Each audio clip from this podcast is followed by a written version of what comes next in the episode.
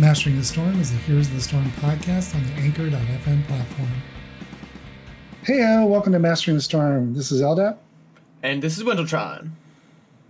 Now, we record our episodes every Wednesday, but maybe sometimes we can project ourselves into the future and If record an episode maybe like yeah, like we're like chromies, you know. And sometimes we ti we temporal loop and we, and we can actually predict what will happen on a Sunday from Wednesday.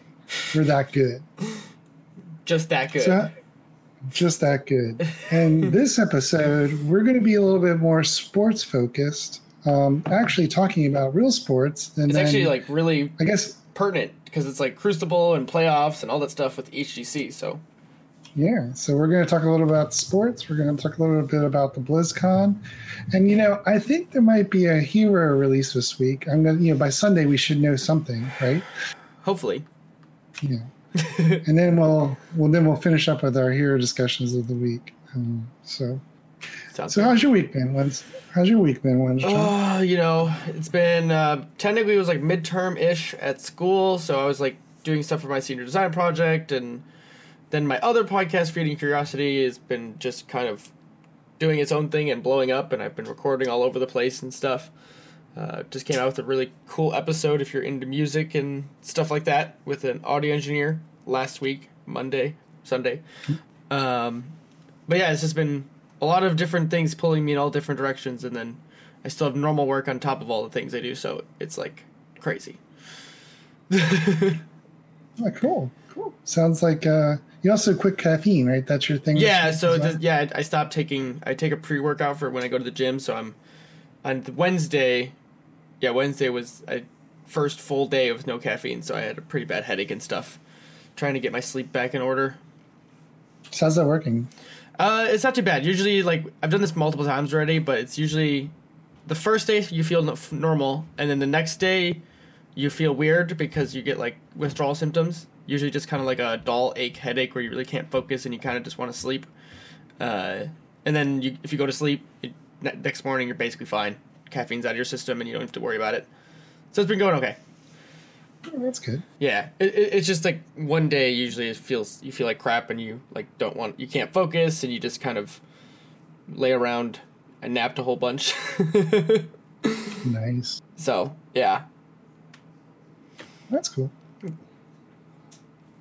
So my week is I uh, it was a Tuesday. I had like a weird ear, like Monday night going into Tuesday. I had like a weird ear thing, and I Oh, thought it was an ear infection. Yeah, but my wife was out of town. She came back home, and I went to the uh, the minute clinic, and turned out it was a uh, pimple in my inner ear. It's like, oh wait, what really?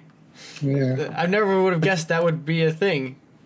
yeah. It's like it's like inside the canal part. yeah, so you can't like part- get it basically.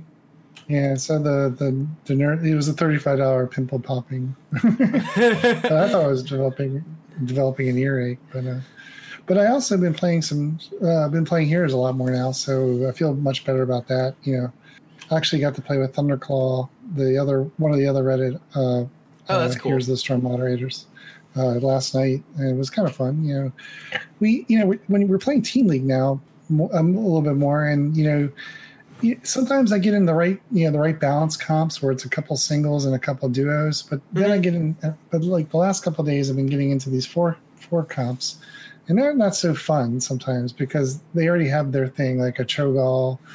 Uh, or like four stealths and a specialist, you know. So they Oh play these, like, these mem comps. Yeah, I mean, it's like, how do you ban? You know, it's like, you know, if, I know. um, It, that that was kind of what I was thinking. Is like it feels like banning right now is just so difficult.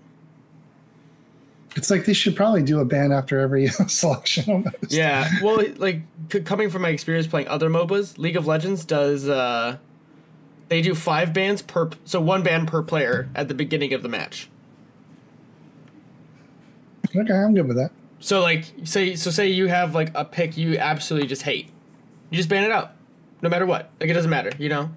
You're like, I don't want to deal with it, so I'm going to ban it. Like you just have every player on the team do it, and I think we have a big enough hero pool now that it kind of, um, that it's like okay, you know what I mean. Yeah. So Yeah. Uh, you know, and maybe they make make those adjustments. I mean, they just t- turned on Hero League, you know, and for the most part, I think everyone likes it because the um, the fast queue times and the double XP awards and stuff like that.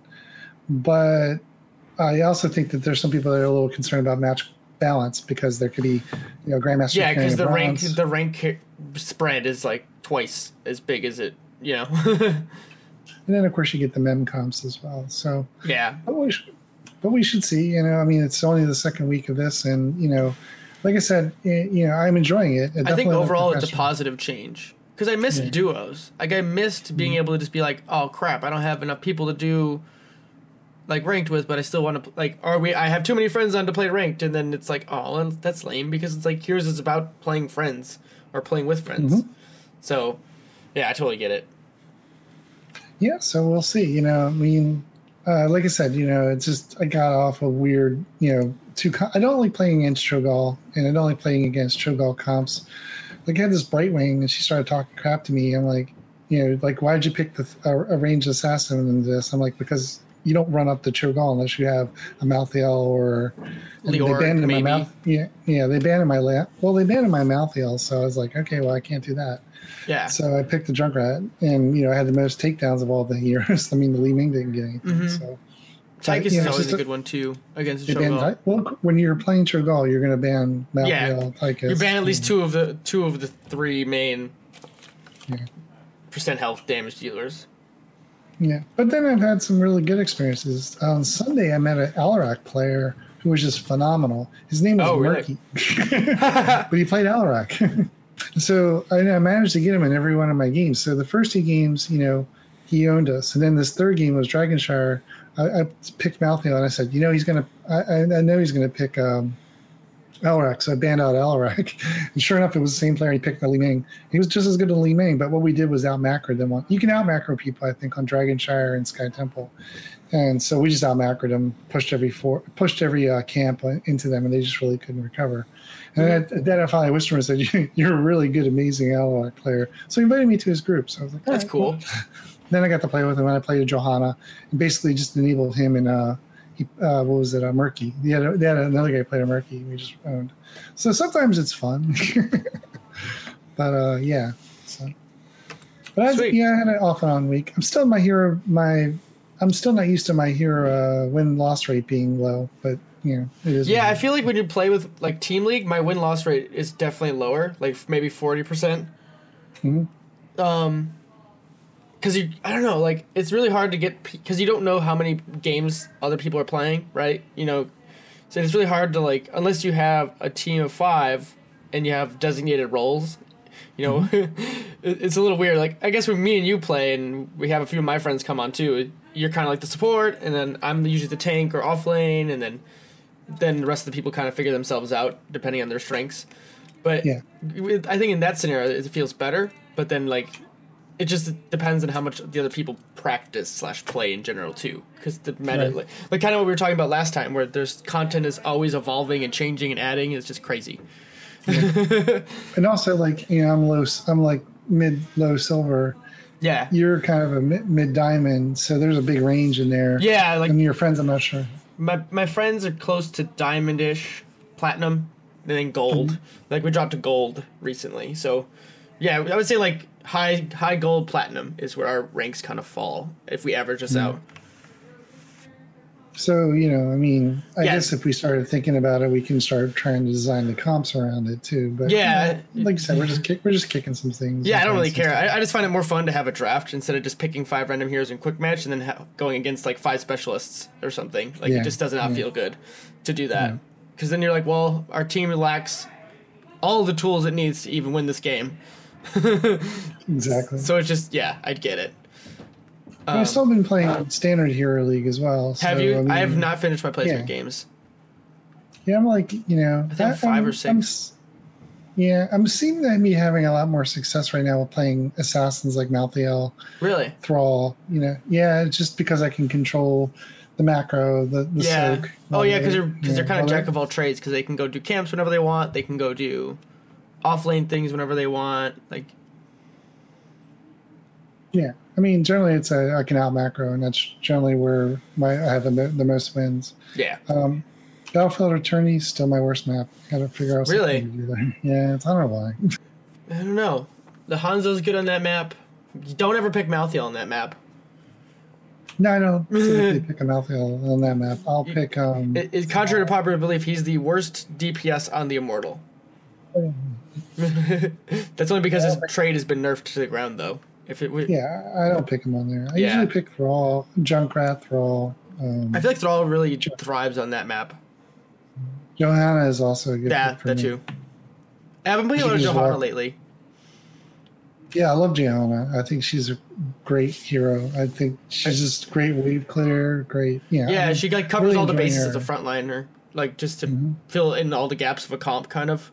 At least that's Mm-hmm. what it feels like to me. And then I've been going that level seven talent that does the um, what is it called? It's like when you blind, it does like a burst damage for the next attack that hits them. I usually take the auto attack. Uh, Reduction. Yeah, reduction. Because you know, then you're just constantly just Yeah. spamming shit. I, don't, I don't. I don't like going oom. That's that's part of the why I don't take that one. But also, so yeah, hold on for a sec. I'll tell you my build. That I like I kind of have the not paradox build, and okay. he's got two builds, but I, I tend to take the one that favors. Uh, hold on one sec. Uh, so you know, uh, hold your ground or laws of hope. Those are interchangeable based on what if you think you're going to need more health or if you're going to need more. Uh, um, Blocking auto attacks. uh, uh, yeah, yeah, unstoppables. You know. Oh, never mind. Yeah, I'm uh, confused. Uh, Sins Exposed is the one I like to take. Um, yeah, That's a- shield glare, marks enemy for four Yeah, that's the one I was seconds. talking next- about. Yeah, I like that one a lot.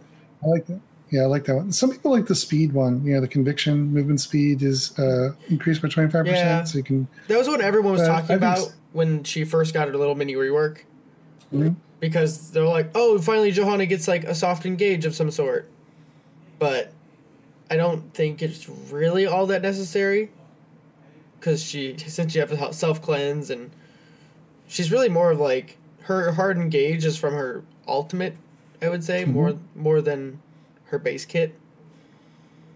Yeah. And then I typically take Blessed Momentum um, at level 7, and that's the auto attack, reduces your basic Yeah. cooldowns for 5 seconds. So more, you know, more glares, more, you know.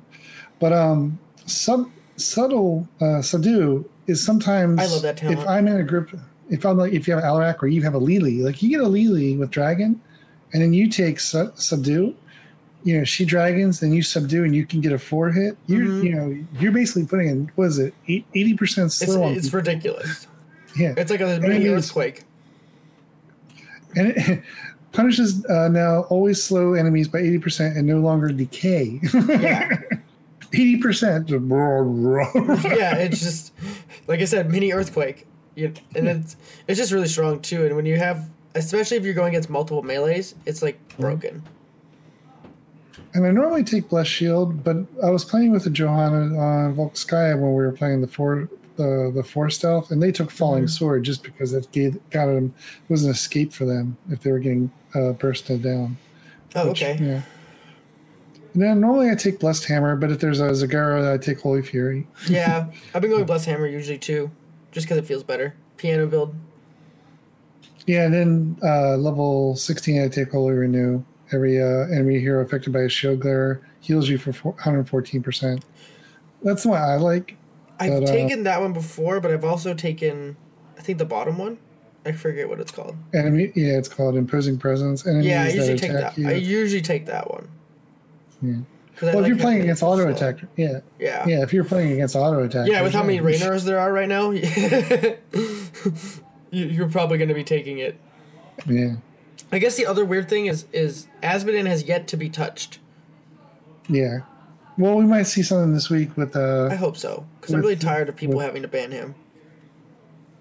yeah, it's kind of a waste of ban. But, like yeah. he's like doesn't really fill gaps in a comp really well. He's kind of like the poke mage, kind of like a Chromie or uh, Mhm. I don't know. with a big eight, but he can just he can kill you when he gets fully stacked. yeah, I know, but he's just such he's like a he's a Eric. He's a fat Chromie. basically That's what you said in my video. Fat chromate, pH fat. Fat. Pretty hot and tempting. But yeah, like I don't know. I just don't like I like Azmodan, but I just don't want to see him every game because it just you're just buy, you have to buy into the late game then. You know? Yeah. So um, yeah, you know, and I got a chance to listen to a couple of the podcasts this week um, from other Heroes of the Storm podcasters, Nice. Lords of the Storm, Into the Nexus, uh, Bank Bush. Yeah, it's great. You know, it's like we just have a really healthy podcasting community, and everyone is just very passionate about the game. I know it's, And, it yeah, seems there was a- crazy. Yeah.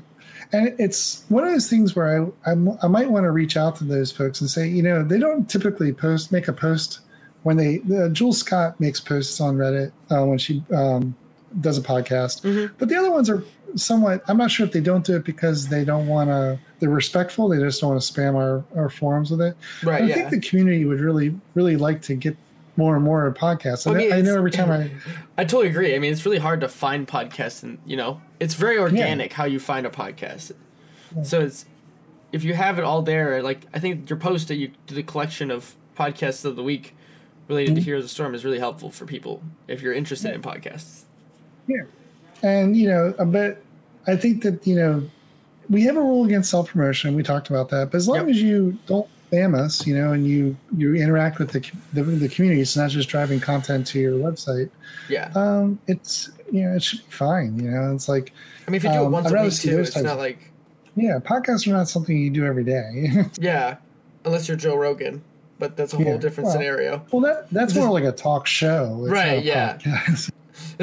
so and some people have tried that you know like you know and then the other thing is is that we've had some trips twitch well the twitch streamers that try to do podcasts i feel for them because like like alicia wynn she tried to do it like on sunday saturdays i'm like why would you try to do a podcast in the middle of the hgc like- Yeah, I know. I always, I always feel weird. Like if I have free time and I'm like, I'm like, ooh, I'm home from work and I'm not doing anything. Should I stream on a Saturday? I'm like, the HGC is on. Like, why would I stream Heroes if everyone should be watching HGC? Just feels weird. so finding that right time to you know land your podcast and you know uh, get everyone interested is, is kind of challenging. And it's like Yeah. for us right? We do wednesdays. We were trying to do tuesdays. But the, the most of the news comes out around wednesday for the week you yeah, because you get well, at Um, least a day to look look at new patch notes or whatever, and yeah. If you did them on sundays like some crazy people might try to do uh, you you you might be able to get the week in review, but then you know you might not have what's going on in the fo- in the week. So it's Yeah. kind of just a hard thing. You know, it's just you know, but you know, It- it is what it is. As as a person who tries not to follow the news because then your content doesn't live beyond you know The news. the news right but you know it's it's only pertinent for that maybe two weeks or three days span of time you got to make your own news right you got to make it interesting enough to just have it live within its own you know orbit so to speak Yeah. at least that's the way i see it Yeah, uh, I, I totally agree. We should not just read what's on Reddit. yeah absolutely not That would be the worst format ever. just go down to the headlines and just be like, so today someone's upset about skill level today. And the meme of the day is yeah, yeah, exactly. we could have a whole segment on what the thermometer of Reddit, right? The Heroes of Storm community as brought to you by Reddit. definitely one sided. yeah, exactly. But not only did I get a chance to listen to the Heroes of the Storm podcast, I did get to listen to um, one of my favorite podcasts is the Freakonomics Radio podcast by Stephen Dubner. And um, he over the last three weeks, he's been doing a podcast about sports and uh, you know how how sports affects um, the economics of sports, but more importantly, how it affects and reflects our society, you know, our society's values and what's important to us. And I shared that with you. And I know, I mean, I know you like certain types of sports, but you're not like a major football fan or hockey No. fan, right? Yeah.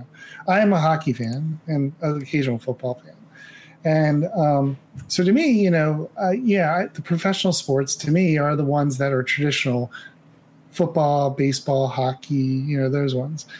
But now we have esports, which, you know, if you want to put the little asterisk next to it, it's is it a sport? You know, are these athletes or are they just gamers? You know, but uh but the interesting thing about um, the first episode is the first episode of the series um, delves into uh, uh, how big the sports industry is comparative to other industries, and the the summer, summation of it is like the sports industry itself is worth about fifty billion dollars a year, um, and it's no bigger than uh, say uh, uh, the box industry. Yeah, the box States. manufacturing. It's crazy. Yeah. So the box manufacturing industry is probably like number 30 or 40 in industry. The number one industry in the United States is real estate. The number four is government. So if you're thinking guidance counselor, what should I do for a living? you know, getting into real estate or working for the government would be like military or private sector or, Right. you know, civil, would be like things you would think about. Becoming a sports athlete, that you know probability of success is much lower you know hmm but the recognition it generates is the highest in the country so while the nfl and the h and the major league baseball while they don't you know they don't generate they generate healthy revenue they're the the social impact they have like the ratings on television are the highest in the country Right. Yeah. I mean, they definitely affect broader culture, right? Yes. And, you know, so that's kind of interesting. I never thought of sports like that, like what people, why people get interested in. But when you reflect upon it and listen to the podcast, you know, he's right. It affects the psyche, it reflects the politics and the uh, interest of America today. People don't go around sitting by the water cooler talking about, hey, you know, look at this new box I got. No, they talk about. Can you imagine if someone did? I guarantee you, there's some guy who owns a box company and gets really excited about a new box. Yeah. And, what's interesting is some things I've read, right, you know, state that the gaming industry it will be bigger than the sports industry, well, the traditional sports industry. So it's actually, you know, projected to earn higher revenues, you know, so makes sense because it's more accessible to everyone and you know they have a certain cost per you know per game and things Yep. like that so that makes a lot of sense to me so you know it's interesting. Uh, this time's around the time of all the esports playoffs and stuff, and a little bit like you know we were dealing with things like teams and roster, and you know the the whole thing is just vastly interesting to me. And I guess it's from a more meta level.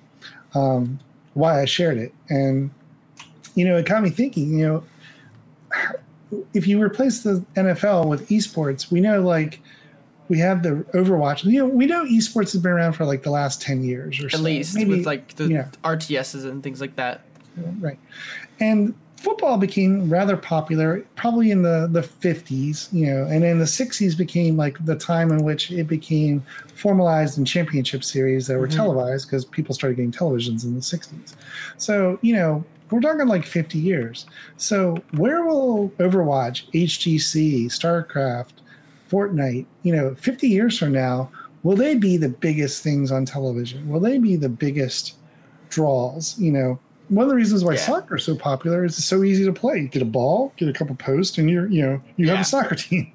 Yeah, So run. just, just to kind of backstep real quick, I found an article on Business Insider about market cap for esports. Uh, so right now, so they looked at how much it made from 2015 up and estimating up to 2019. So 2015, the market was 218 million, and they're expecting it to grow. This is a, a adding both advertising and sponsors up to 800 million by 2019. This year is is estimated to 622 million. right, so which it's- is nowhere near. Great, but it's crazy though. True. but more important, and this is kind of interesting, is like we were talking about what drives fan, what drives these guys and stuff. And, Mm-hmm. Right, you know, yeah. it's not the money. What was Absolutely not. interesting is right, but what, but it, you know, there is some kind of comp- competitiveness.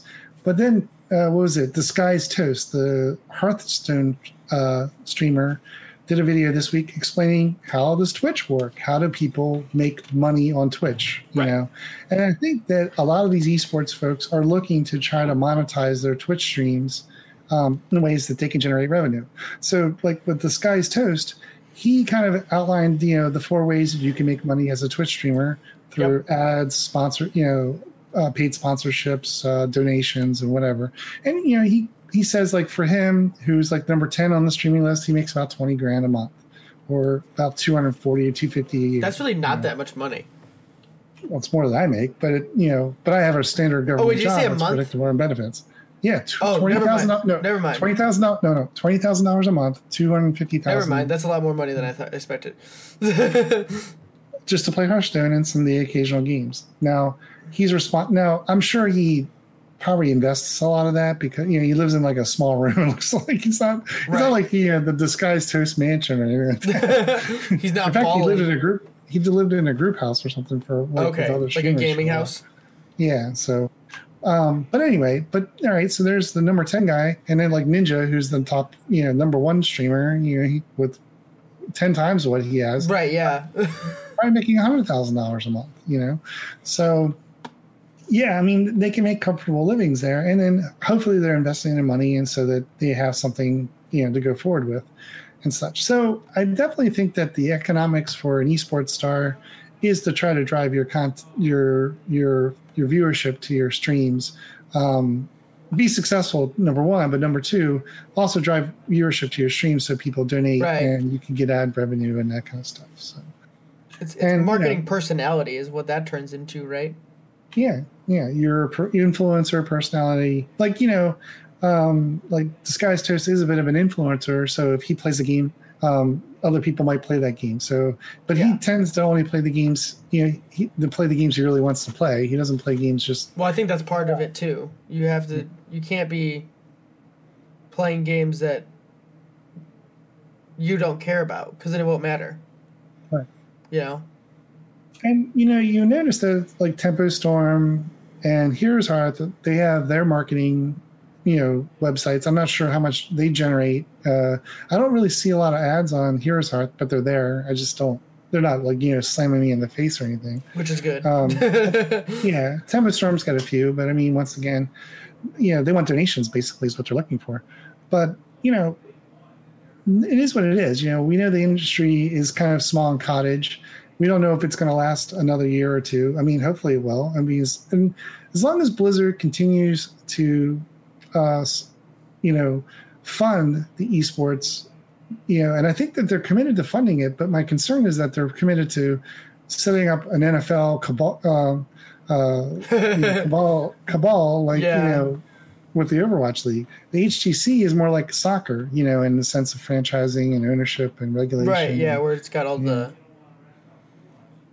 Yeah, but you know, I think to me the best coverage is definitely HGC. The the you know, Gilly, J Hal, Dunk There, Train. there's you much know, better J- personality involved, is what it feels like Yeah. to me. Because I've watched a little bit of the, um, Overwatch stuff and a little bit of League here and there randomly, like, and even a few other ones like, uh, Rainbow Six Siege, esports stuff, and I just, Mhm.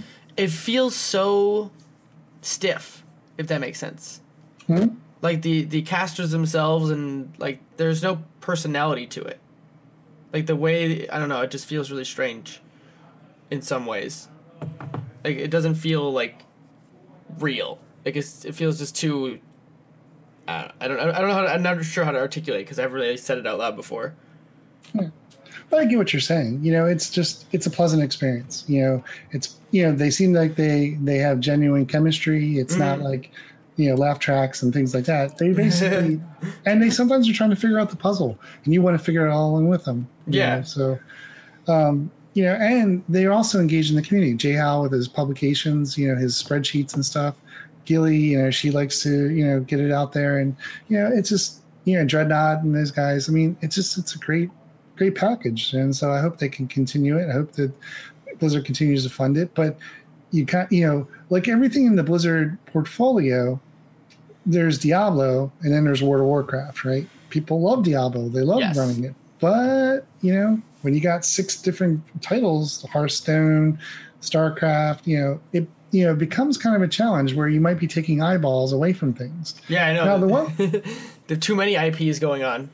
Right. Now the good thing about like uh, Overwatch, the World Championship is in the summer, whereas the HGC Championship is at BlizzCon. The Hearthstone Championship is in the like January. So um, you know there is kind of there is a little bit of competition here and there, but you know th- they do a good job of kind of like spreading it out. It seems right now, but right now when you go to start when you go to each uh, BlizzCon, you're expecting the WCS World Championship and HGC World Championship, the Hearthstone Invitational, maybe the dungeon, you know, the some one of the raids or the or the Mythic Dungeon uh, stuff, but you know, some you know show, showcasing. But the two main draws for BlizzCon are HGC and WCS, and Absolutely.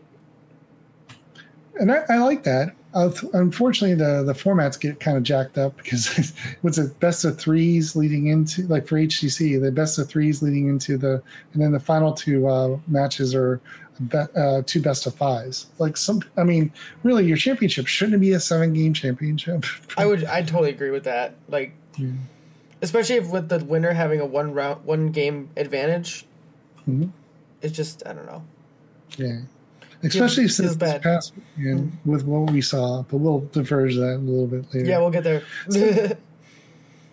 so the podcast kind of you know uh, kind of discusses the amplification of what's the political economic and social issues of the day.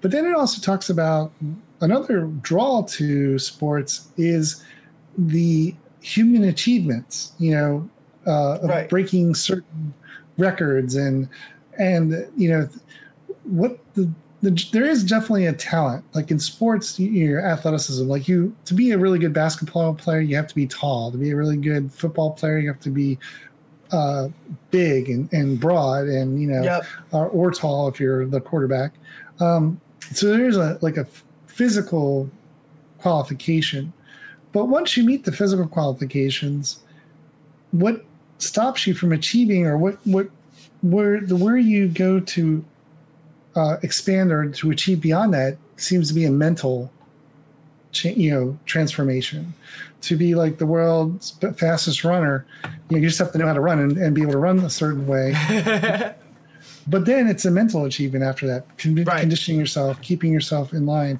now like good It's like what people always say, right? Where there's a will, there's a way, right? So when people make mm-hmm. something in any form of it, there's always going to mm-hmm. be the, a group of people that are going to be like, I want to push the envelope in whatever this thing is.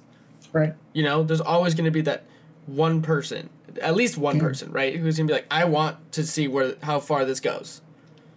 You know, and and when I and when I heard that, I said to myself, "This is North the problem with North America. This is the problem with, you know, where the Korean, you know, and the Asian teams, they are mentally prepared every time they walk into that those matches. yeah, I mean, they're gonna they're one day just gonna take you know, they're not gonna take it serious enough, and they're gonna get beat. That's gonna happen eventually. You know, Right. not to say that they're lazy, but one they're gonna do the Russians versus the United States in, in the 1980 hockey. Right? There- There's gonna be the Cinderella story one day where either Europe or North America beats the Koreans or the you know right. They're, they're, they're- that's I mean that's like part of the dream right now, right? If you like, at least in esports.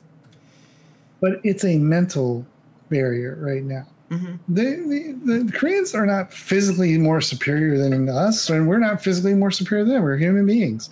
Right. It's mental, you know. It's the mental makeup, and the, like you said, the willing to make the sacrifices, and they are, have a culture that can that, that focuses and makes s- serious sacrifices to achieve certain goals. And yeah. I hope that I'm, I'm, and I'm not saying that we don't, but it is a mental change. You know, I'm not sure if they listen. It, it, there's ability. Don't get me wrong, and I hope I don't come off as a racist. But No, I mean, if you just look at the mm-hmm. the Asian culture when it comes to gaming, they're ahead. They were just ahead of the times. You know, their culture embraced it for what it was, quicker than the United States has, and the skill gap shows. yeah, It's really what And it more is. and more importantly to me, it's not just you know you know it's it's sex as well. Women, there's nothing stopping a woman from being, you know, there's no barriers here. you know, Yeah, it's just mental you know you gotta want it. And when you want it you know like scarlett look at her. You know she's put her mind to it. She's one of the top um, you know uh, canadian um, starcraft players. Uh, sh you know and she's competing in an all male dominated field. She's the only woman in that in that genre you know but it'll eventually change when they want it. But of course there has to be the incentives right?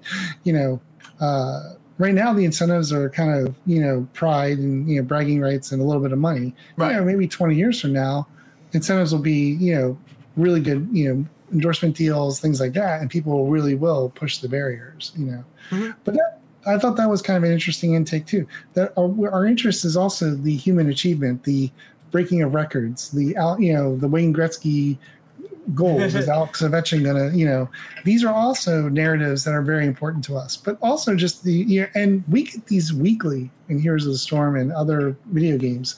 You know people come up with innovative builds innovative uh, you know things you know no matter what esports you watch there's something innovative going on that breaks the meta or does something and that that's that's a, an interesting draw to me. You know it's it's one of the other that draws you to sports you know you don't go to sports just to see the records but you would like to see a couple of home runs or you know the, the so, and then the last part, you know, uh, in the podcast is it talks about sports has an ability to bring people together, you know. So not does it just reflect um, our society's interests and you know breaking human achievements, it's also you know it binds us together. It you know brings us together and you know uh, we we unite upon like what team we like or you know um, you know what you know uh, if a play was called right or wrong and stuff. So it has that kind of like uh, social group grouping. I don't know what to call it, but anyway, the point is is that we all get like HGC, the World Championship. We're all going to be engaged in that. We're all united by. It doesn't matter which team wins. I mean, we'd like to win, but overall, it's just we're all there. But we were supporting the. Fun. Yeah. I know. I've never And- like actually watched something and get like f- felt the intensity that it feels like to watch the HGC. And I've been to live events. I've gone to Red Bull Esports. Oh, really? you know, invitationals for StarCraft, and it's fun. It's great. I've met Gilly. You know, I met um, D9. You know, I've met Mhm. uh, some of the. You know, just you know, you go up. I've gone to bought like mixers with them and stuff. And this is what I I really do miss about Heroes of the Storm. It's like, you know, unless you go to Burbank, California, where they're you know where they record the stuff.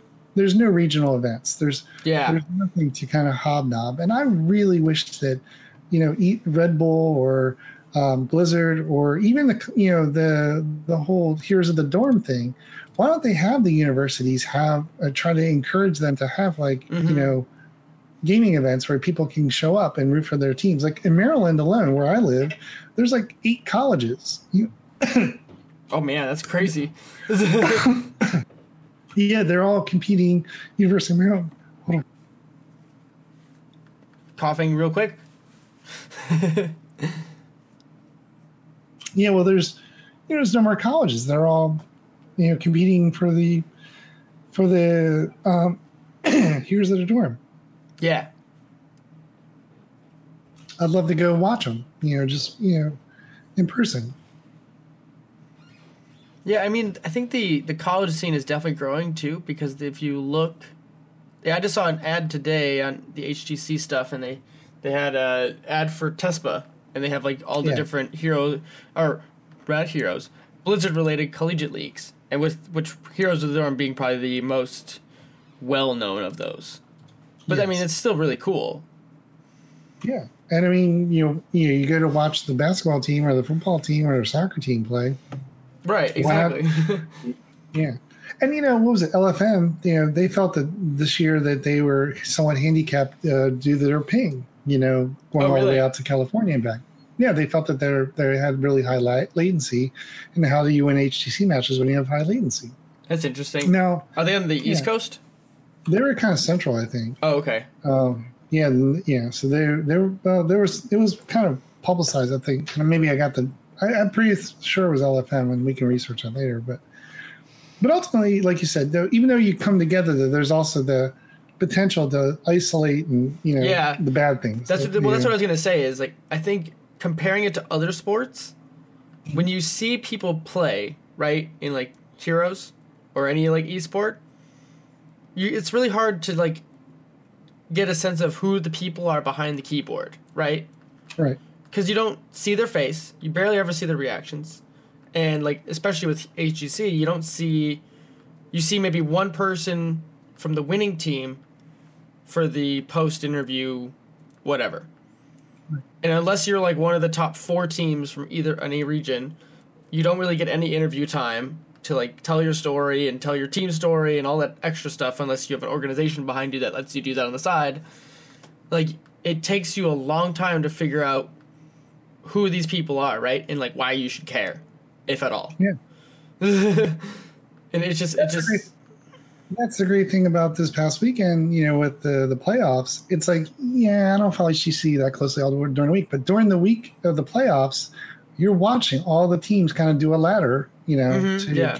get get a spot in the BlizzCon. at least the mid teams.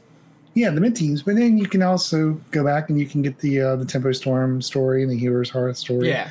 Uh, you know, but um, yeah. So I mean, it's a great time. It was, this past weekend was a great time to just experience the HGC. You know, if you didn't know anything, watch that weekend. You would learn quite a lot. And Yeah. the other thing, and the metas are different. You know, so the, met- the Crazy team that- different.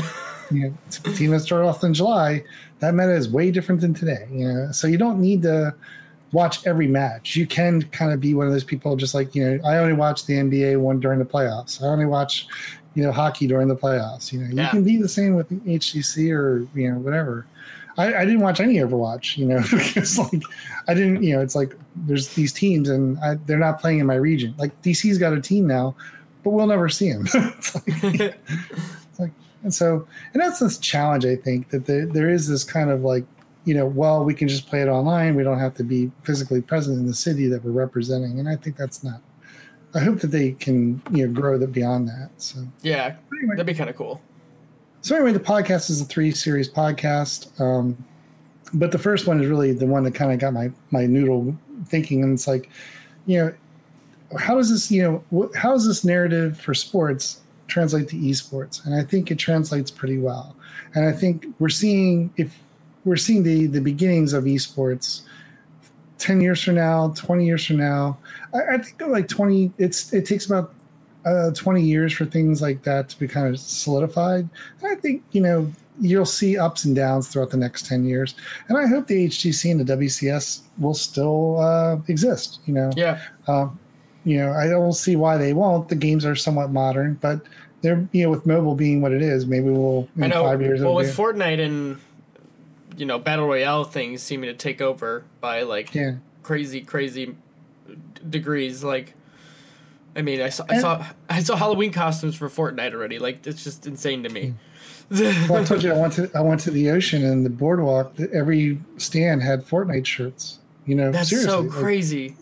that's because they're attracting the young the young well, yeah, kids the, who like to the play. demographic is like, I think it's like ten to probably sixteen or so, yeah, the not Minecraft older. players. Yeah, Yeah, exactly. the, Mi- the And here's the one thing I'll say about battle royale type games. Um, they and even games like League, you know, the, some of the early MOBAs like League of Legends and you know, Dota, they focused on the carry or the you know single player achievements. And this is probably one of the reasons what holds back Heroes of the Storm because it is a team based game. You're relying sometimes Yeah. on the other players to cooperate, and it can be a frustrating experience. You know. Absolutely. Um, and that's probably one of the reasons why these games are taking off and becoming. It's like you know UFC boxing, boxing, right? It's not tag team; it's two men in a ring.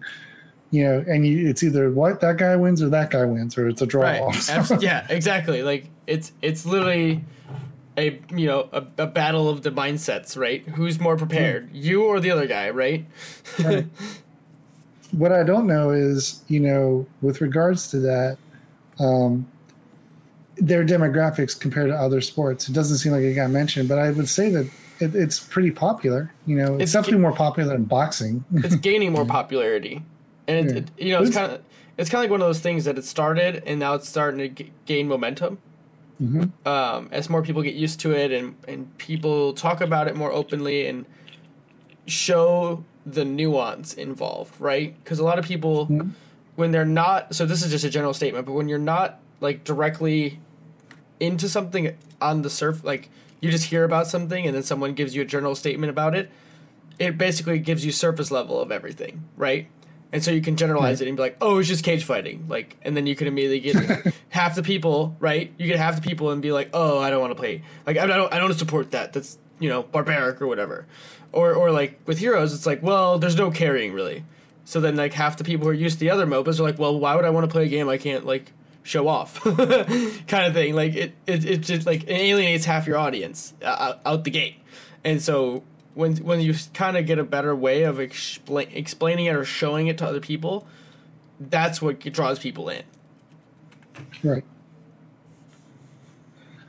Well, like I said, you know, very interesting article. Um, yeah, it was good. You know, and I'm, I'm, you know, the other two casts are also just as good. The other, the second one's about uh, how do you turn a losing team, and you know, how do you stop losing, or how do you lose well? You know, and talking. I feel like we beat that one to death before. and then the last one is, well, they, they talk about the diversity of sports franchises. Yeah, you know, yeah. How, you know how, how they own like the stadium and the PSLs, and Oh, okay. you know, the, yeah. So they, that's how they like a, a team like the 49ers can still, uh, you know, be a losing team. Um, but they also talk about the need for synergy in today's sports. You know, the general manager and the and the coach have to work together. They can't be adversarial. Um, where you know, and that's kind of interesting because when we got into the world of analytics, uh, when you if you ever read the you know uh, Moneyball, it was like the the general manager was in conflict with the coach, you know, and Yeah. he was using the analytics and it was working, you know, but it was the coach was doing the old school coaching, playing, and the analytics, you know, quants were upstairs figuring out who how to how to change the way they play the game. They're adjusting the meta. They're doing the four stealth uh, one uh, specialist type, you know, and changing baseball that way. But baseball, once everyone gets analytics, everyone the, it kind of it's only a competitive advantage for a couple of years, and then everyone Mhm. then gets back to having the coach and the general manager synergize. So, and then the last one's about what it takes to be an athlete, which I thought was really good as well. Well, moving on, you know, we did have some HGC this past weekend. Uh, really exciting playoffs, I thought. You know, I, I, I was kind of like, you know, I, at first, I, I don't really, I didn't watch the first round on Friday, hmm but I did start catching them on Saturday. And man, what a great series, you know, uh, yeah. leftovers and uh, Team Freedom. I love watching the leftovers play. There's something Yeah. about that team that they just it's so cool. And same with Team Freedom. Like both of those teams just Team Freedom's always been, you know, that solid. They've shown up every year. They they do the best they, you know, they do really quite well. And you know, when on Sunday I'm watching it, you know, I'm watching the the second potential reverse sweep, and Tempo Storm being so far behind on game five. You know, I mean, it's just I was like, this could really happen. I'm really you know excited, and to see the tweets that were coming from some of the community members, like T, TPK Zord was uh, tweeting, some of the you know they, it was just great to see the community and people I recognize getting their tweets, you know, published on you know national national uh, stage and stuff. So, and you know, Tempo Storm, you know, they managed to pull it out at the last minute, but they had no for they had no keeps, right? they had no for they had, they had no keeps, and they had to they had to, they had to win a team fight in order to win the match. You know, mhm. that just shows you how how close those matches were, and you know, leftovers just being able to, you know, just dominate uh, method and then go and turn around and and leftovers A, ADRD was a former leftovers player, right? Uh, no, he played on the Zealots with Mopsio. Zealots, that's right, Zealots. All right. Yeah. So le- leftovers, they're they're a Crucible team from the year before, right? Yes, they were. Yeah. So left a Crucible team makes it and then defeats Fnatic, who was a finals. Yeah, I know. It's just a crazy like, and they're not the only like non-sponsored team that has like as good of a running as they've had. It's crazy. crazy. It's just so crazy to me. Yeah, I mean, it's like got I caught, Bale was able to catch both of the champ uh, the final rounds, and that was fun. You know, it was probably one. Mhm. I usually catch it around this time of year, you know, and start getting hyped. And of course, this week on Reddit, you know, people are like, people are starting to. There's the roster changes are starting to trickle in, and um, uh, this time, uh, well, I think in the May, like in May or April, when they uh, between um, phase one and phase two, um, DB Smiley and Lauren uh, were doing the, the the roster apocalypse threads, mega, you know, mega threads that were on Reddit. So there was already requests for the mega threads to start this week. So DB Smiley he contacted us on um, uh, the meta sub, and you know he's definitely going to start working towards uh, making a post soon, which will definitely start featuring uh, throughout the week, um, so people can follow all the changes, the personnel changes and stuff. Um, I'm not sure exactly when he's planning on uh, posting it, but there's been changes Mhm. all this week. You know, people retiring, people taking breaks, you know, what have you. So, so the roster populates, and I, I think we talked about this before. Yeah, I'm Yeah, not a big fan of the work, yeah, but you know, it's just a trade deadline. But you know, it is what it is, and It's a trademark now. And so this weekend coming up, if we were if we were actually casting this on Wednesday versus Sunday, this weekend coming up would be the Korean playoffs, where you'd have Team Blossom versus Phoenix, and then the winner of that match uh, facing Miracle, and the winner of that match would then fe- uh, uh, play against Ballstick uh, for the for the last spot in the Korean uh, league. Now Korea and Europe get three teams. The United States or the North America gets uh, two teams. So for the total. yes. Yeah, whoever won the respective clashes gets an extra team. And then inter- interweaved with that Korean um, uh, playoffs is the European and North America Crucibles, where uh, Europe it would be Monkey Menagerie versus E Punks and uh, Roll Twenty Esports versus Holy Bananas.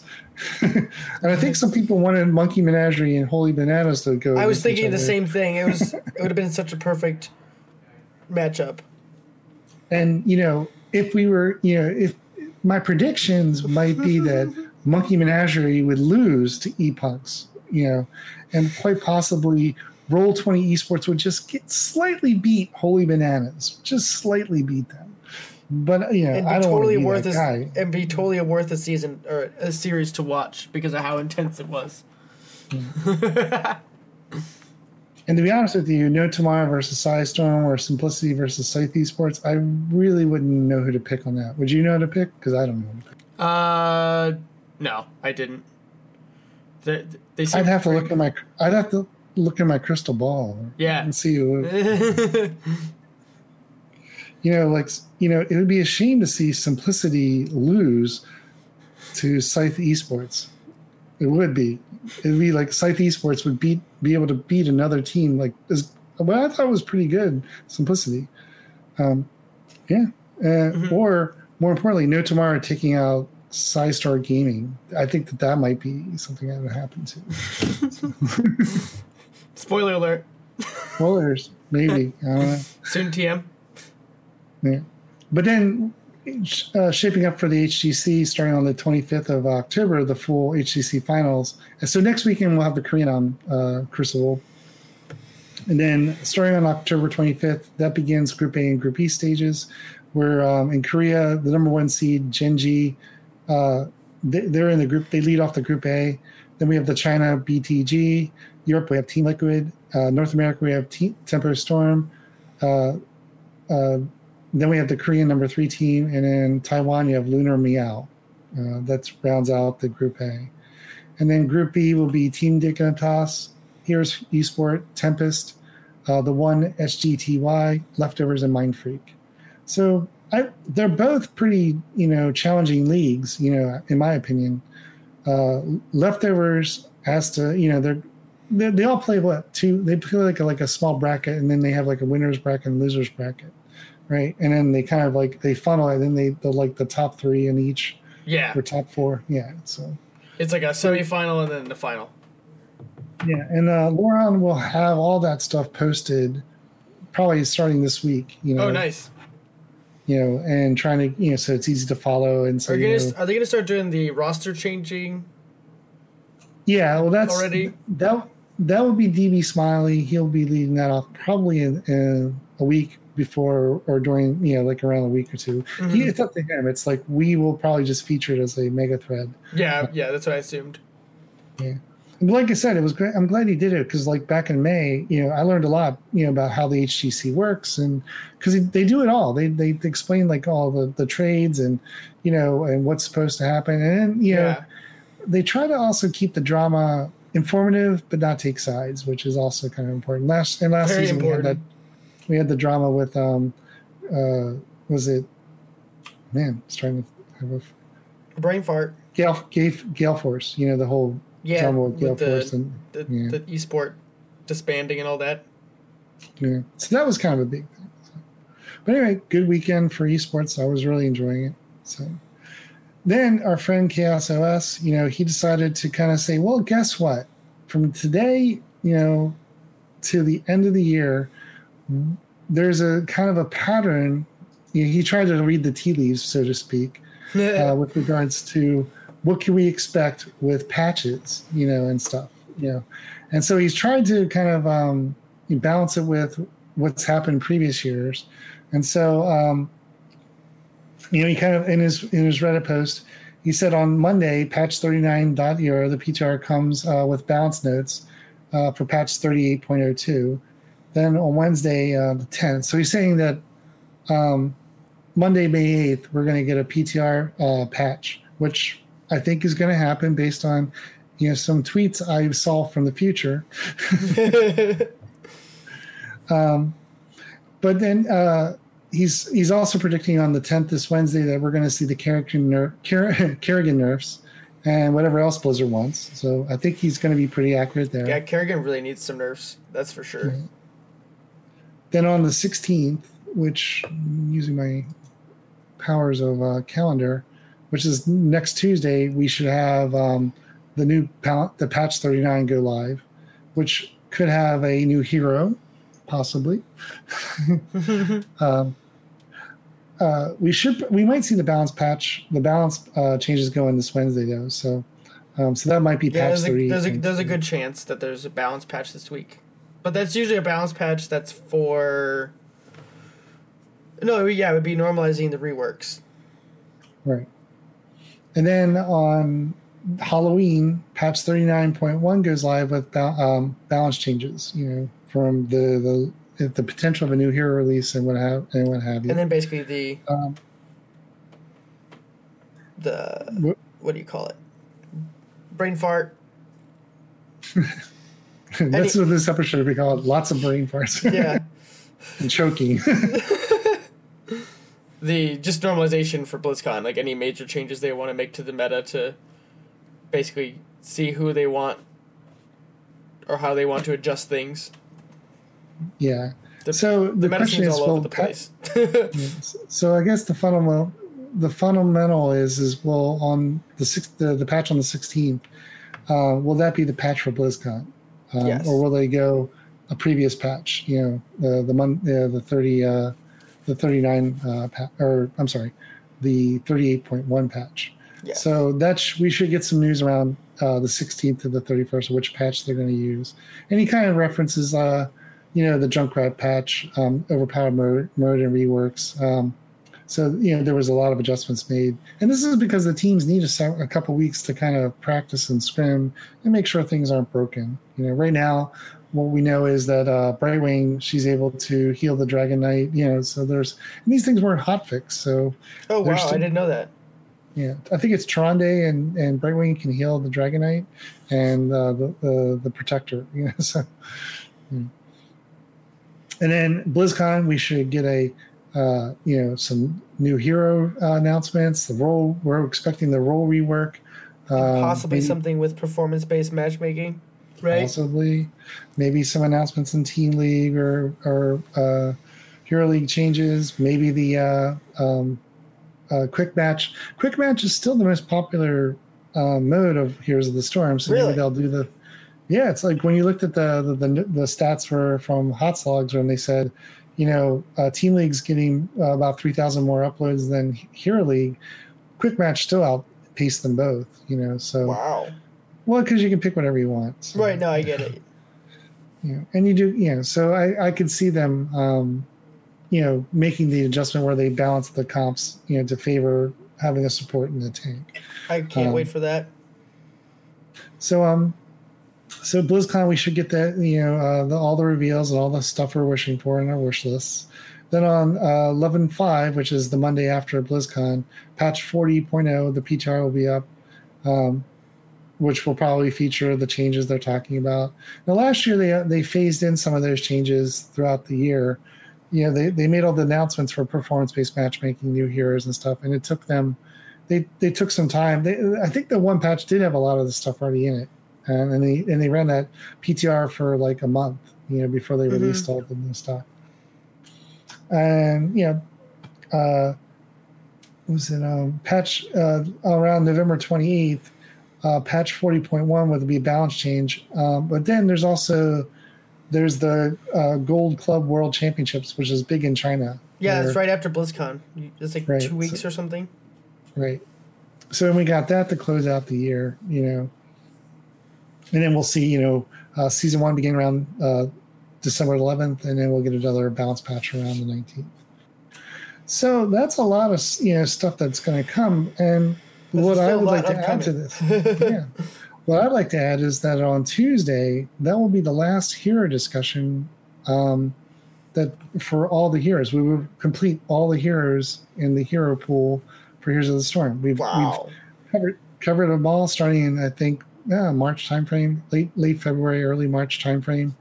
So my game plan is starting on Thursday to feature maps, and the maps I'll feature um, on the alternating days will be the ones that are currently in the hero or team league uh, map pool, and then that'll carry that will carry us just past BlizzCon, I think, because they're you know, well we should be able to get what seven before BlizzCon. Yeah, And then right. There should be seven additional, seven or eight, maybe eight. We might get a new map at BlizzCon um, afterwards, and then once. So that brings us to like uh, December, and then in December, my game plan is to uh, revisit some of the heroes that have been that were discussed earlier in the year, but had like you know balanced patches. Like we did uh, Diablo and Azmodan early in the season, uh, early in March, so they've been reworked. Um, uh, Maev, they've been that that hero's been nerfed a bit. So heroes that have had significant changes before we've covered them will probably be featured. I'm also going to work with one of the. I'm going to see if I can get the attention of one of the the community members who likes to post the weekly um, hero rotation, the new, Mhm. you know, the free the free to play rotation Yeah, because what I'd like to do is transition away from having hero discussions on on new hero discussions on Tuesdays and Thursdays to just doing them on Thursdays and feature the free to play rotation um, on Tuesdays with links to all of the hero discussions we've had. Because this- Ah. And in addition to that, um, to maybe help content creators, I also will publish the schedule a month in advance of which heroes we're going to cover. So if people want to make videos, you know, and have a chance for them to get linked into the discussion. And I'm hoping that small. I'd like to stop featuring Grubby and Nubcakes. you know, because they're they great the players. most. well, yeah, they make the most, and the bottom line is, we, you know, the community would like to be featured, and like you know, like you, if you want to, if you knew like we're going to be doing a Blaze discussion, Right? Yeah. you you can say, okay, well, what what should people know? Well, maybe the quick match build. I'll feature a quick match build, Right. you know, eh, or I might feature the build I like to use in Hero League um, ninety percent of the time, and talk, you know, I like to feature those, not so much the people who generate tons of revenue and money. You know, so- Yeah. Well, just the people Yeah. who just make so much content that it's just easy and easy to, easier to find their stuff, basically. Yeah, but most of the time it's like you know for Grubby and Nubcakes, they're just taking their Twitch stream and you know putting a graphic Yeah. on the front. Exactly. You know, not Paradox, you, Kala, uh, some of the pro teams take the extra effort to go over a build or you know, and then like I'd like to fi- you know feature those as the videos. Um, and then you know obviously it's the community resource for the community to share their thoughts and opinions and you know requests and things like that so hmm so, so that's kind of the game plan for us, you know, for hero discussions. That's it cool. and it's subject it's subject to change, of course. So, um, I like where it's going on- though. yeah, and I hope the community, you know, we start seeing more hero discussions in the community. I mean, I think that's really what it's there for, not just to post memes and complain about, you know, matchmaking or yeah, I got suspended. So Yeah. Is that supposed to be the same five things? yeah. The scene we have we have the scene a, a bit of a theme. Now, leading into BlizzCon, um, there was a post this week that uh, posted the the BlizzCon sch- schedule, and Heroes of the Storm managed to get three panels on the uh, on the schedule there. Um, they will have their tip. They're the last um, property on Friday to do their what's new. So either it's going to be you know a shit show, or it's going to be they're saving the best. They're saving. They're really saving the best for last. Even though we know that we're expecting a Diablo four or Diablo something like Diablo was a uh, what uh, like uh, oh man, what is the uh, ba- uh, Diablo battle arena? You know, oh, um, I know you're talking about, but I, it's blinking. See, we're doing it again. well, battle arena is the whole Fortnite thing. They're Yeah. to turn oh, a battle royales. Battle royales. Yeah, so Diablo battle royale is where we're going. to You know, might be the prediction. Well, And, there's uh, there's going to be a big announcement for Diablo. We know that Right. for a fact because it comes up right after the main ceremony. right. There's going to be Yeah. a Diablo on- announcement. So we'll see. Right. So, and now on Saturday, there's a panel for Diablo called Diablo World, you know, Diablo Cult World Space Q and A. And I'm thinking, I was talking to Thunderclaw, who's he's a moderator for the he's a moderator for us and Heroes of the Storm, but he's also a moderator for Diablo, and he loves Diablo. He's a you know, I was joking with him. I said Diablo World Q and A. My heart says MMO, but my mind says not a chance in hell. I would love. Yeah, I think it would be a great MMO. You know, I mean, we need something. I mean, World of Warcraft is fine, but you know, but they gotta like re- they gotta do something with the I, MMO I, genre. I don't know, man. I, I feel like the, the engine needs an overhaul at this point. Part of me, you know. Well, But that would be a, that'd be a whole different game. But you know, it just feels like at this point, if you try to compare like WoW to other games graphically wise, Mm-hmm. you know, like what it's built off of, like Diablo's especially, like Diablo three, you can see it, like the polygons and stuff, like the armor's real blocky looking, and Oh, really? Yeah. yeah, like if you play Diablo three currently still, like the armor doesn't have a lot of high fidelity because it's, it doesn't need to though, right? Because you're not really looking Right. at your character like that, but. I, that's what I like about games. Well, that you know, they always are trying to run it on a trash can too. So I Yeah. mean, that's part of Blizzard's charm. Hey, you can run it on your 286 from 1985. yeah. but uh yeah so i don't know what we're gonna get you know i mean i don't even want to be spoiled. I just wanted to, to i love just sitting at blizzcon and being uh, excited and to be like wowed with the reveals Mhm. you know? I don't like knowing ahead of time. I don't like the leaks you know? I'd rather just be experience it. And i've been to two blizzcons and each one more magical than next you know? It's like Mhm. you know the first one i went to was like in 2013 i think and that's when they the year before the warcraft movie was released and you know they were hyping us up you know for the horde for the alliance. Right. um, and i actually got to sit in the main hall for that. The year later i went in 2014 um, that was when they expanded blizzcon and they they allowed more people in. But as a result you couldn't go to the main stage. The main stage actually had a gigantic pit for media. So you were kind of shunted to one of the other areas throughout the convention hall to watch it on a, a jumbotron. And to me that was kind of like really? You know so i'm kind of like well you know i'm not going to fly all the way out to california just for this type of experience again so. But the networking was fun. I had you know a great time meeting different personalities and streamers and things like that so. Mhm. if you've never done it and you can you can afford it go for it. You know you don't even have to have a ticket. You can probably show up at the event and there'll be someone hawking a ticket because a lot of times people flake at the last minute and you can buy a ticket you know from someone on the vet Yeah. on the street so um, you might not get the goodie bag or whatever but you can order those now you know you don't have to you know so anyway yeah but i do have my virtual ticket and i did buy my um my bag of you know goodies or whatever like that so I'll, we'll have my little pins and stuff Nice. yeah, I, I haven't yet. I've Sorry? yet to buy my virtual ticket yet, but that's Well, what I'll do is what I'll do is I'll just stream it on um, uh, Discord so you can just watch it there you go. If, if that's what you want to do. But you know, most of the stuff that the, the the keynote and some of the and all the HGC stuff is streamable. You know, like you don't have to pay for a ticket or anything. Yeah, The only time you yeah, it's just the uh, panel shows, the specific ones. Yeah, so HGC is going to get the what's new. Then they're going to do the Q and A, much like they're doing with Diablo. Then they're going to feature the how they construct a hero. That's going to be a panel. I love those kind of ones, like getting like a deep dive in design. I think that's really Mhm. fun. Yeah, and if you have an eagle eye and you can stop uh, stop each frame, you might see like get a glimpse of what's on the agenda for the future. Oh yeah, didn't That's they how they find do like some of the stuff like with like weapon designs for new heroes sometimes?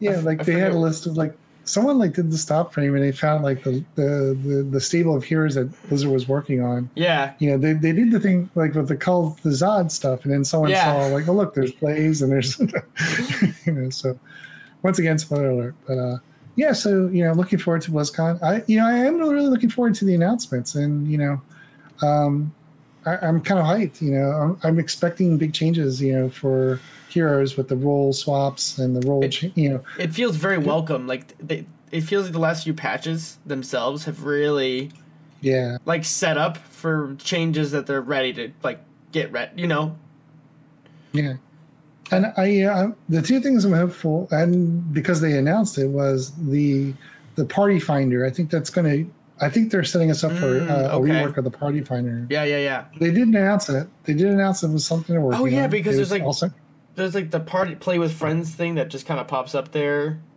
when you Yeah. log into the game, but it's like really just eh. yeah. So that's definitely slated. The Party Finder. I totally forgot about that one. Lost for lost forgiveness for matches that um you know for ranked matches I think is also in the works. They that they said they were really close to implementing. Um, performance based matchmaking is always there. Roles. Um, these are all things you know that I think that you know they might be just saving for BlizzCon and actually delivering as opposed to promising. You know, and then you know maybe they'll add clans and some of the stuff throughout the year. You know, maybe their the the the voice rec- the voice chat uh, comms for this year will be like a a, a clan system next year. You know, I mean, I don't see how it doesn't seem like it's that hard to me because they have it in Diablo, they have it in StarCraft. Right? Yeah. I mean, I mean, you have you know, it's They have like all these things that should be part of it, right? yeah, it's like, come on. And then, you know, what's interesting is not Paradox. You know, he's been doing some videos um, like this over the weekend. He did one where he said, what heroes could use some, he's, he's stated, and he's been on record to state that he feels that um, heroes needs a proving grounds, you know, for learning certain heroes. Absolutely, like a challenge percent. And then this past video he did, he talked about uh, co-op mode, much like StarCraft. I don't know if you played StarCraft co- co-op. but Not much. No. basically it's a it's a separate mode of StarCraft where they have these heroes, and the heroes you have a leveling system, and you can unlock abilities like new new um, functions within the RTS, like they can Mhm. bunker drop faster, and you each level there's 15 levels, you get a new ability uh, or something, and then after you level them to 15, you can start doing what's called mastery points, which is their levels, but you can just bump up stats after that. yeah. and oh yeah. That's like old school league kind of. Yeah. So it's to them. He he said that the people like the PVE. Uh, you know, everyone liked the PVE brawls when they were dropping. Uh, you know, the ones with like you know the challenge mode. You ran to the, the yeah, those are like really fun. I really enjoyed those Yeah. myself. yeah.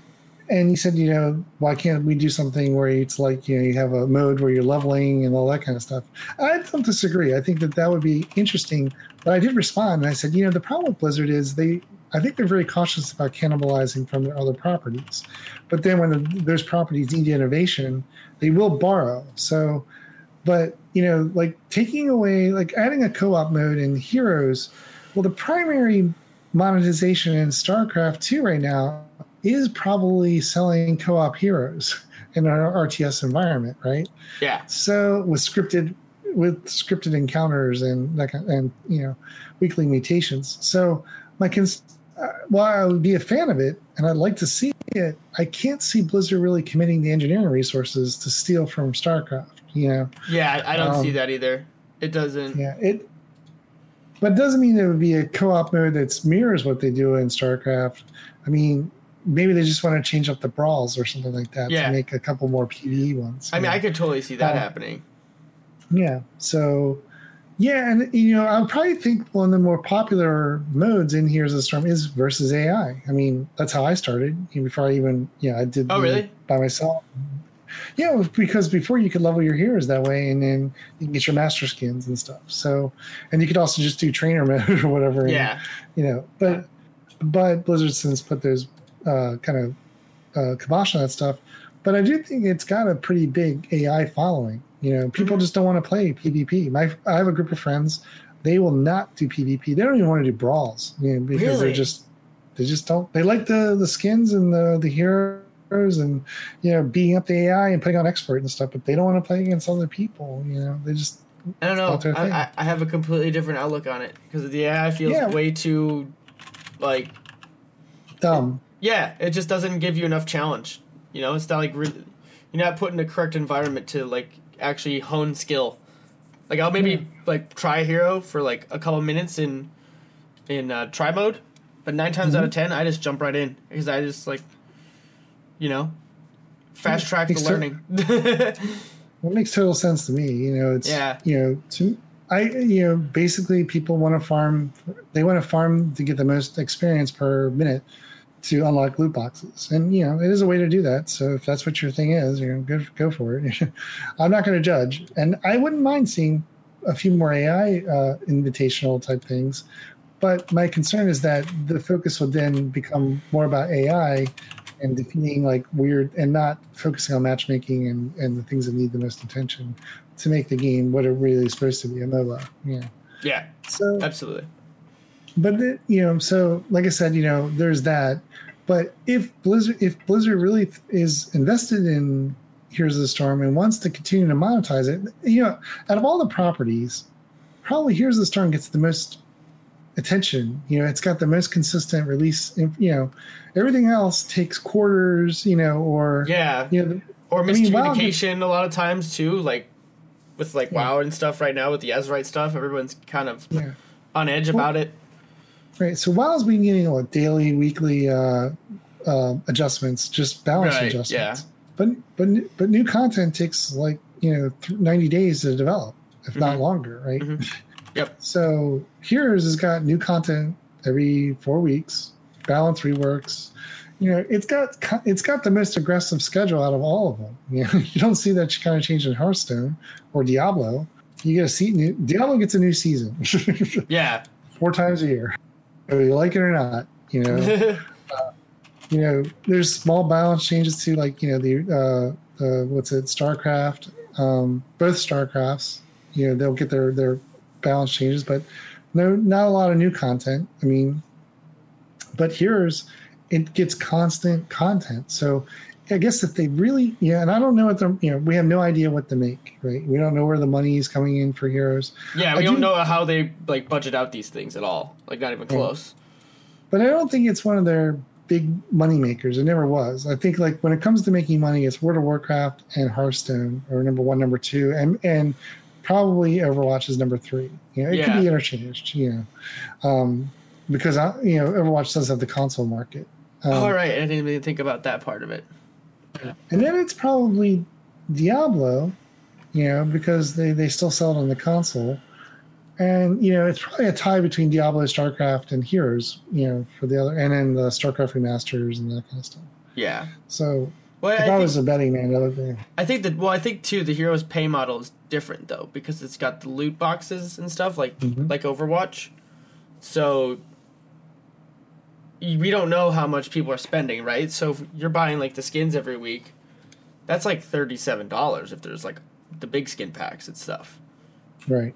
You know, that's a lot of money, right? That's two months of WoW, three months of WoW almost, right? Yeah. yeah. so maybe right we, it's hard to say one way or the other um But I feel like Heroes is not allowed to, you know, break, do their own thing with regards to if they want to make the game better. They got to schedule their engineering time. They got to schedule, you know, they can produce as many heroes as they want in skins, right? That's because they, they have those dedicated folks. But all you know, you know, what's been said in the AMAs is the engineering changes. It's got to be prioritized with all the other titles yeah and there's only so many engineers to go around and you know so if they want to put like clans or you know something that's if they want to mirror what their competition is doing they can't they have to you know schedule the resources. And the priority is to the the, the a-list titles you know the world of warcrafts and the overwatches. They get the yeah. and and you know hearthstone's got its team of developers. Yeah. but i don't think they you know the amount of engineering they do is probably not not as Uh, much compared to right, to a, a living world or, Right, or a first person shooter, right? So getting the engineers um, to work on Heroes of the Storm things, you know, I'm sure it's it's there because they have made some engineering level changes throughout the season, but they can't just try to reinvent the game. You know, Yeah. it's like or you know put a battle royale mode on it without you know significantly, you know, overhauling things everything has to be how much money are you going to get in return Yeah. right so like you know, I can see the matchmaking changes and stuff they made. That was about the bottom line, getting people to Mhm. continue to buy skins and stuff. But you know, battle royale mode, well, it might be easily done. What's the potential? What's the revenue generation stream? And this is one of the things I said. Why would you take if you have a successful co-op model in StarCraft, and that's the driver for keeping the RTS alive? Yeah. What's what's why would you want to you know cannibalize that? Or Yeah, why would you- Your, Cut that out short in any way if that's Yeah. already successful. Yeah, and the other thing is, is like you know, we're not paradox kind of says I would like to see this. There is the whole uh, arcade mode, and you know, Mhm. if developers wanted to, they could probably create an arcade mode to do what he was talking about, co-op, but Heroes of the Storm type things. You know, Yeah. people just would have to, they'd have to be significantly motivated to do it, and you know. Like I said, a trainer is just a trainer. Yeah. no matter how good you make it, it's just a trainer. So. Yeah, no matter Uh, what you do, it can only be so good, right? Yeah. But uh, so that kind of you know uh, wraps up the the kind of the important things that have occurred this week that you know on Reddit and you know that we've seen, and then um, we did uh, you know if I was predicting the future, there probably be some type of new hero release coming out next week. You know, like the the do the PTR. You know, if I was really, you know, I really would like to see some type of. If you're uh, feeling real cheeky about it, like maybe a dreadlord you know I it's time to to have dreadlords man, that I mean, seems so, man, you seem really spot on. I don't know why. I don't know, you know, i'm just feeling like you know there's a there's a man in the future telling a man on wednesday that we should expect dreadlords. We need dreadlords in the game. Because we have to promote wow some way shape or form so. But uh you know we'll know more next week of course and we'll definitely be talking about dreadlords most likely so. But we did you know we did have two hero discussions uh prior to uh uh uh the re- uh sorry. We did have two hero discussions pulled up so on on uh, monday we talked about Yrel and we did a little bit of a deep dive into Okay. Yrel and that, um, that's one of the ones you like to play right Yeah, I, I do. I do enjoy play her, and she. The only thing I don't like about her is she can't do camps like at all. She's really good at being in lane and stuff, but and I just kind of find her hard to find the effectiveness in a uncoordinated setting, if that makes sense. Right Because like her knockback winds up messing up people more than more often than it doesn't, kind of, you know. Mhm. Um, but but you know you, do you see her mainly as a soul laner absolutely, Or- or- yeah. She's not a. She can't really be a main tank. unless it's just a bad comp yeah yeah, unless you make it weird. But you've been kind of seeing kind of some stuff with that, but um, yeah, it really she really is just a a soul laner, and like with the changes of the mana, I would say that she feels better now because she can go oom, but she doesn't go that oom that quickly. If that makes sense. Like you can still like if you're playing it safe and you're trying not to waste mana for no reason, you can really s- still keep your mana pretty uh adjusted. Yeah, and one of the things, you know, where Team Octalysis, you know, with their Zul tank, it's important to have both Tyrande and Yrel to give Zul shields so he can go deep and do his thing, you know. So she is an enabler for the, those kind of wacky comps, Yeah. you know. You know, um, so to make like a hero like Tyrande, you know, whose heals are there, but you know, and she can main heal, but you know, it's the armor and the enabling and the speed that she can give.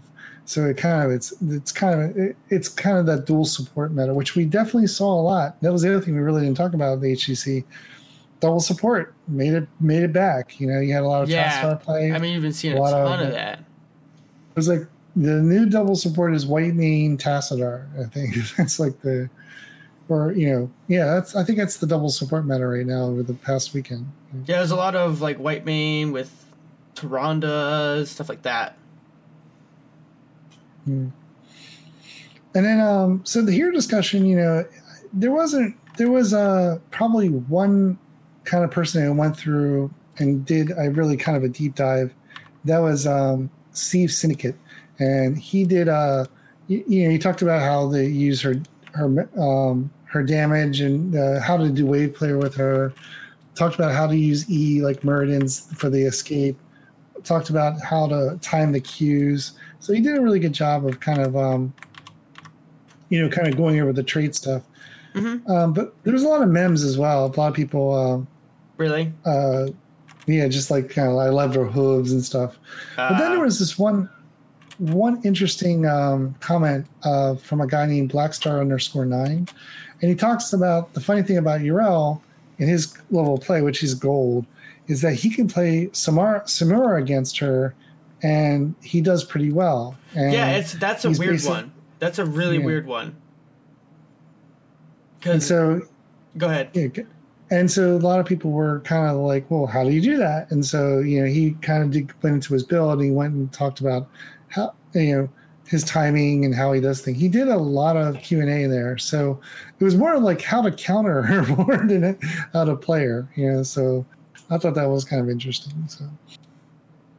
But um, you know, recently she's had the, the the changes to her mana, so she is running out of mana, you know, a little bit more frequently Yes. now in the soul lane. Samuro's but she's still one lately, by the way.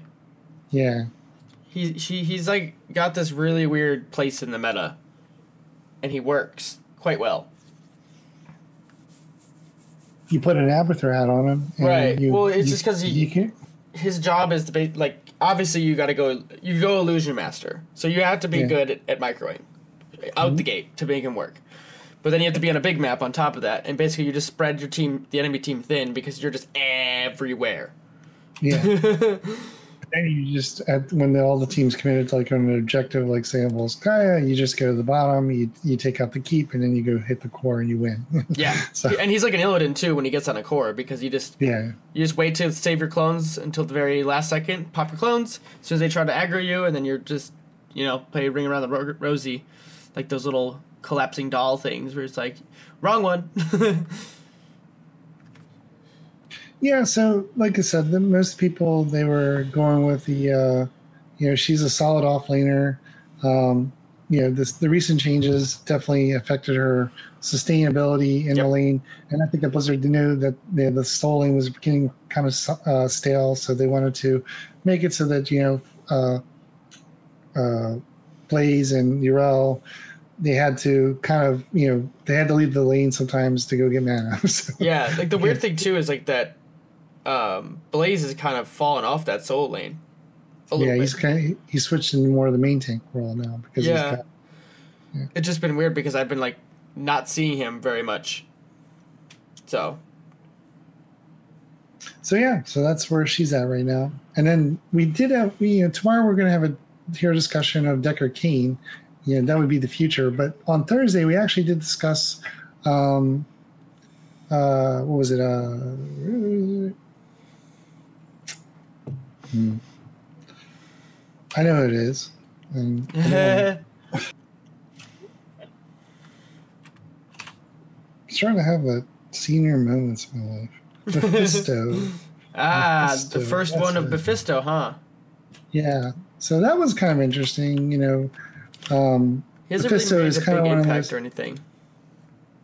yeah, what was interesting is I had the Mephisto. Um, there wasn't a lot of videos, and then the day after, a couple days afterwards, ADRD created his Mephisto guide, Well, that works which out. was really good. But course, it was after I, you know, posted. right. Um, yeah. This so usually how it goes. basically right? Yeah, and you know, like I said, you know, it was a it was interesting. Hear a discussion. Uh, it. I'm gonna pull it up right now. I always like get lost on. What pages you have open and stuff like that. Yeah, yeah. I probably should have been more clever about it, but uh, Don't worry, no one's judging you. If this was like, if, yeah, this, if this was like, uh, okay, um, now I'm blanking. What the crap? we've been up too long. Probably. so yeah, I probably. I actually do kind of need to get some sleep tonight. time, time is so time. Was so fluid, right? yeah. So uh, Mephisto was covered on Thursday, and um, you know it got a lot of attention. Um, the the the builds I featured, um, there was uh, you know, Grubby, um, Nubcakes, and then Not Paradox had a W build up there, Mhm. and then ADRD a couple days later he went to kind of more of a standard build. And um, the pros now remember this was the week that we published it was the first week that the pros actually played with uh, Mephisto. Um, so Oh, wow, and okay. the pros the pro scene hasn't seen a lot of success with Mephisto. Nope, not even a little bit. It's kind of weird to be honest. Yeah.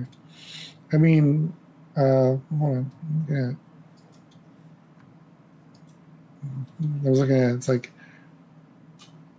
uh, there was more losses than wins by like you know I think it was like three wins six losses Yeah, it's a dec- it's a decent margin.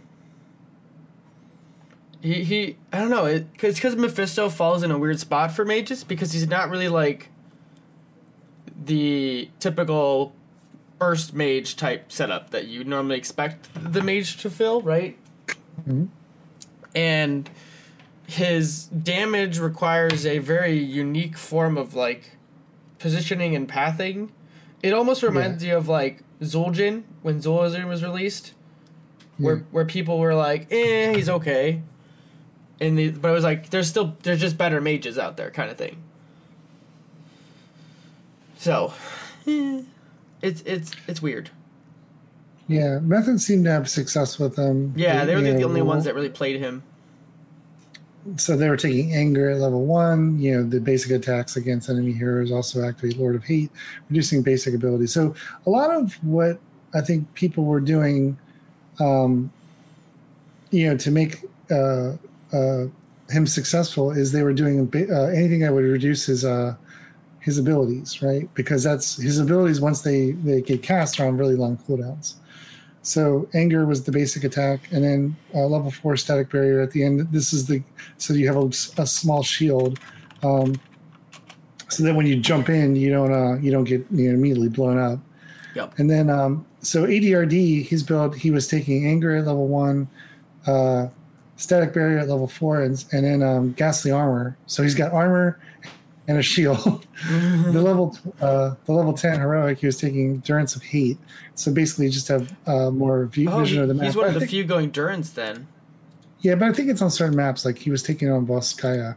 I think probably he probably favors consume souls. I honestly I prefer Durance after its rework or like the little buff it got. Yeah, but remember they were playing on. They weren't playing on the buffs or anything. There was just the release. so. Yeah, And then um, uh, level 13, he was taking Shard of Hate, basic attacks, hit enemies near the primary target. So just kind of getting more value from basic attacks. hmm And then uh, level 16, he was taking Animosity. And this is an activatable talent, uh, which extends the duration of Lightning Nova. And then it has a passive of basic attacks while Lightning Nova is active, uh, cause immediate uh, pulse of uh, Lightning Nova damage. So turn on Lightning Nova, then start auto attacking, and you know win. right, yeah. And then level, level 20, he was, he was taking Mimic, mimic uh, while both Shaded Mephisto and Lightning Nova are active. Uh, Lightning Nova also cast um, from the Shades location. So basically, you create like a figure eight. you know, Yeah, I mean you kind of or the beginnings of a Venn diagram. yeah it- it- it's kind of funny how you like when you start to look at um like how they design heroes it's kind of like blizzard kind of picks an ability of the that hero and they kind of try to build their like the the talent tree around a specific ability basically at least that's what it seems like to me and so so basically for Mephisto, it's all about its W and maximizing effectiveness with that. Whereas, like if Yeah. if you were to think like Maiev, hers is all about maximizing effective effectiveness with her Q, fan of knives. Yeah. So this is an interesting. And then the team comps were interesting. So, like you know, Method they they put uh, Mephisto with a um, Maiev, Diablo, Thrall, and Tyrande. So, you know, I guess they're using the Tyrande to get more uh, armor, possibly. Um, Yeah, maybe and then, you the know- spell shield. yeah. Yeah, and then you have Thrall and um, Maiev to kind of walk in. You know, they're, the ones that go into the point. You know, uh, uh, Mephisto's staying on the outside of it. You know, just getting their circles, trying to you know catch those people on the outer skirts and such. So, and then um, you know, teams like um, other teams like we're taking Blaze, like Team uh, Team and Debic. They they tried to do a Blaze. Um, Deckard Johanna, so double tank, and then a Tychus and a um, Mephisto, but that didn't work too well. And they that was against a level looking for more esports. Um, and yeah, so Michael Michael Udall was really trying to make this work, and he pretty much did the same build. It's different than um, uh, ADRDs. He was taking a level seven trickery, which is Shade of Mephisto grants 20% movement speed while active and 2.5 seconds after it. Um, and then um, after Shade of Mephisto expires, all slows and roots are removed from the Mephisto. And then consume souls. The rest of it, and then his level six, his level 16 was static field. When lightning nova damages bonuses reach 30%, enemy heroes within the radius take additional 10%. So he was trying to make that build work. Yeah. You know, and didn't and didn't have a lot of success, unfortunately. Um, I find that talent to be hard people. to maximize because I, yeah. I, when I first started playing the hero, I didn't realize that it it stacks damage the longer it ticks up, and then it crits. You know, and I was like, I was like, oh, because that's just that's really hard. Because as soon as you go in, everyone scatters like cockroaches. Mm-hmm. You know. well, I think like you know method by having the you know probably the containment field from or, or for the uh, the warden's cage and no conti- what's the heroic from Maiev? It's a warden's cage. Warden's cage is You're right. Yeah, warden's cage, along with an earth. You know, basically it's probably warden's cage, earthquake, and then you know uh, Diablo could even do his stun. I, I can't imagine him doing the. Uh, well, he could do lightning breath because it definitely. Yeah, lightning breath is slow. Yeah. Yeah. I don't really know what the builds were in that, that, that winning comp, but I could see that working pretty well. Yeah, so. I mean that that makes sense, right? Because you need all those mm-hmm. slows mm-hmm. to control space to, to, allow damage to be put on. Totally makes yeah. sense. I like that thinking thought process at least. Yeah. I guess one of the things I'm looking, you know, uh, hope to do. I really do want to learn Yrel. It's just not on my. I mean, it's just out of all the other things I'm playing right now, as a soul laner, you know, I definitely want. I should pick her up. I should probably also level Blaze a little bit more and get more familiar with him in the soul lane. I mean, I've played a lot more Blaze than I have Yrel. Mm-hmm. I do feel confident with Blaze, and it, but there's some things I'd have to practice. You know, if I was going to play him more. Yeah. I, I mean, I have played him in comps. You know, I've done. I've done. You know, he's pretty easy to play. To get yeah, to get an average value out of him, but I, to get like I think to the biggest learning curve for Blaze is learning your E like right. when to use it and then knowing your intuitive range onto so that you don't uh uh do the do the the feels bad moment of blaze where you charge in and, and you just miss and now you're like well i just delivered myself right to your face. Because that just feels real yeah. bad. Whoopsie. Yeah it's like i don't you're like i'm gonna just walk away now when it comes to builds for um, you know Yrel, the pros they pretty much are all picking Maraad's Insight at level one. You know that's yep. after casting a basic ability, the next uh, basic attack heals her. And then you know most of them are doing Aegis of Light, which is upon landing, Avenging Wrath grants another. You know basically you're granting armor to heroes.